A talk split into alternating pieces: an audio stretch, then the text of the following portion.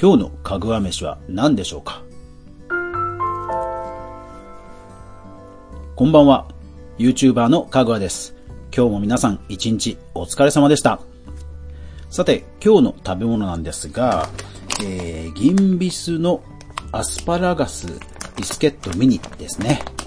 これね、私大好きなんですよ。さっきちょっとあの、100円ショップに行ってきた時に売ってたので、思わず買っちゃいました。そう、このごまがね、入ってるのがすごい好きなんですよね。えー、銀ビス、あの、食べっ子動物の方もね、大好きです。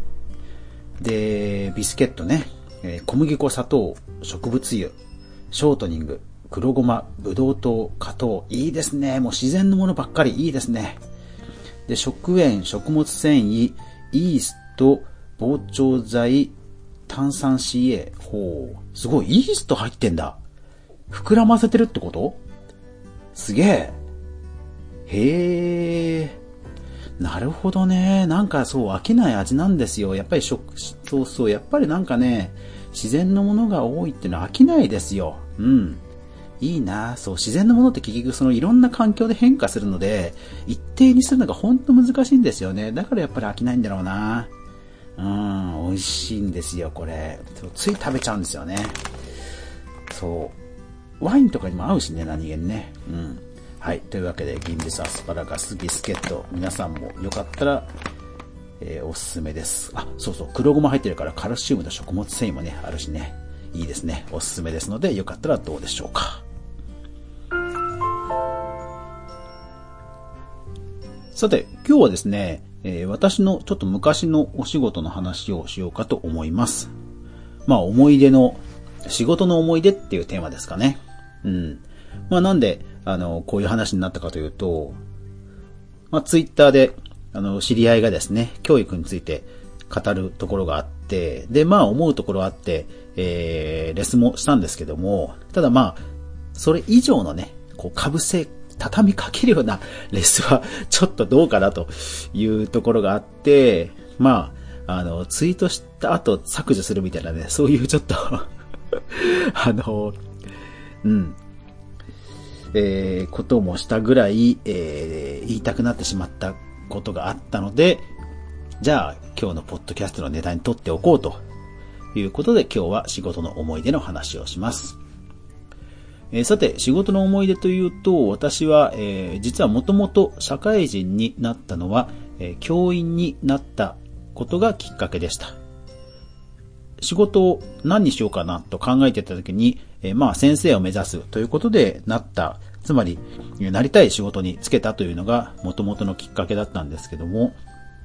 ただ、まあ、私はいろんな、前の自己紹介の回でも話しましたけども、まあいろんなことがあって、結局フリーランスの講師として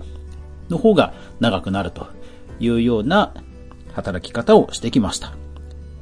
ただ、えー、学校教育はえ、長くて13年ほどやっていました。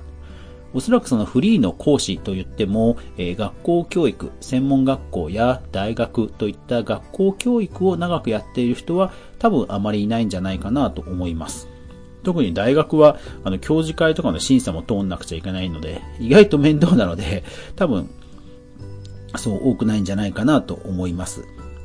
ただ、えー、教育といった時に、やっぱり学校ってね、あの、いろいろ思い浮かべること多いと思うんですよね、誰しもね。で、そこで、えー、私が思い、えー、こだわっていた点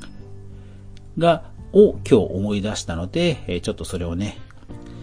お話ししたいと思います。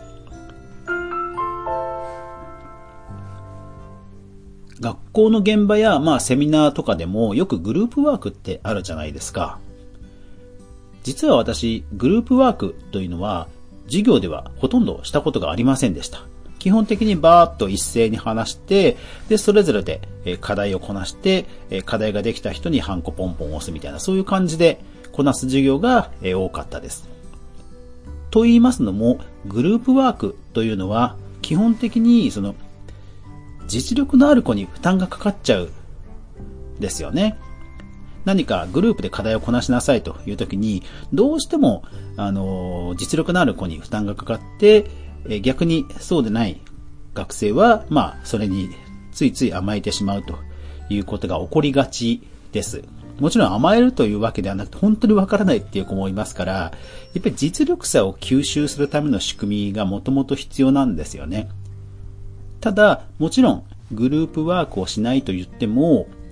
グループワークの中でしか培われないスキルを教えたいときには当然使います。例えばコミュニケーションとかね。ですから必然性があってやるグループワークはもちろん行っていましたが、逆にそうでない限りは安易にグループで何か作業をさせるということは、えー、ほとんどしたことがありませんでした。そうなんですよね。結構そのグループワークってあとで現実的な話をすると、えー、グループワークで課題が1個できました。じゃあその課題、おそらくみんながみんな100作ったうちの、えー、10人で100作ったうちのみんなが10、10、10、10っていう負担の割合じゃないと思うんですよね。その時に、じゃあみんなを同じ A、A、A、A って評価にしていいのかって話にもなるわけですよ。ね。ですからまあこれって、えー、企業でいう人事の評価とか査定とかにも多分つながる。そして永遠にね、答えが出ないテーマだとは思うんですけども、ただ私はやっぱりそういう、えー、視覚化できない、数値化できないという評価は私自身あまり好きではなかったので、そういうのもあって、グループワークはほとんどすることがありませんでした。たまにただやったのは、え、グループを作りました。で、A さんが話しました。で、B さん、C さんがそれについて何かを意見を言うとか、え、そういう何かグループで作業する、何かを作るというよりは、え、グループだからこそ、こう、議論ができるというような時には使ったことはあります。そう、でもね、あのー、やっぱり、さっきも言ったように、グループワークで何か課題をこなすと、そういう不確定要素が増えてきてしまって、えー、教育評価上、ノイズが増えてしまうので、うん、私はあんまり好きではなかったんですよね。うん、特に続きもので課題をグループでこなさせるという時には、A さんが今日休みましたと。で、来週 B さんは大会で抜けますと。まあ、要はその、課題とは全く関係ないところのマネジメントが必要とされてきちゃうことがあるので、そうするともう、あの、その、単純にその教科の評価というのができないですよね。ですから、なんでしょうね、私は結構、そういう実際の評価にこだわっていろんな事業を組み立てることが多かったなと、えー、今では思うんですよね。でもなんかそれがね、なんかでも、それはそれで大変なんですよ。一人一人に対して課題を考える、もしくは一人一人の課題を見るということなんで、見る課題の数が増えるので、それはそれで大変なんですが、ただまあ、そっちの方が私にとっては楽だったということかもしれませんね。一人一人に対しての課題であれば、えー、仮に誰かが休んだとしても、えー、今の大学はほとんど e ラーニングがあるので、えー、ね、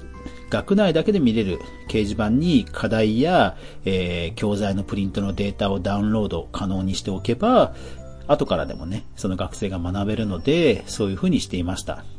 意外とそれを使ってる先生もいなかったみたいで、学生からは非常に評判良かったです。あの、休んだ分の授業がわかるので助かりますと。ですから逆に言えば、休んだ分の授業は、えー、その分ちゃんと e ラーニングで取り返してねっていうふうには伝えておくので、えー、次にそれを踏まえた課題を言ったとしても、一応まあ、こちらの大義名分は通るというようにしていました。だからこう、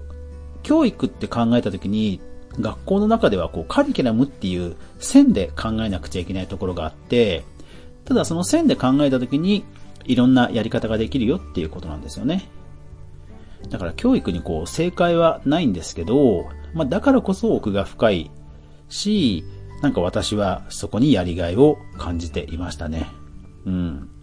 まあいろんな、あのー、事情があって、教育という仕事は今は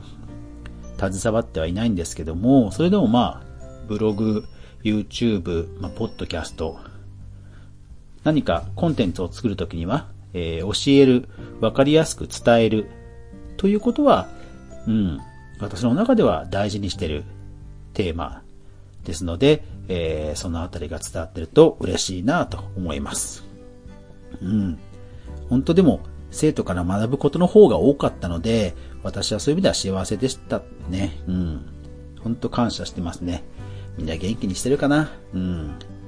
まあでもいい時代になったんで、SNS でたまに、えー、見つかっ、えー、見つけられて久しぶりみたいなこともできるので、本当いい時代になりましたよね。えー、皆さんは仕事の思い出どんな思い出がありますでしょうか？そう。いろんなことありますけど、大丈夫大丈夫。全然問題ないです。やまない雨はないです。というわけで今日もご視聴ありがとうございました。明日が皆さんにとっていい日でありますように。おやすみなさい。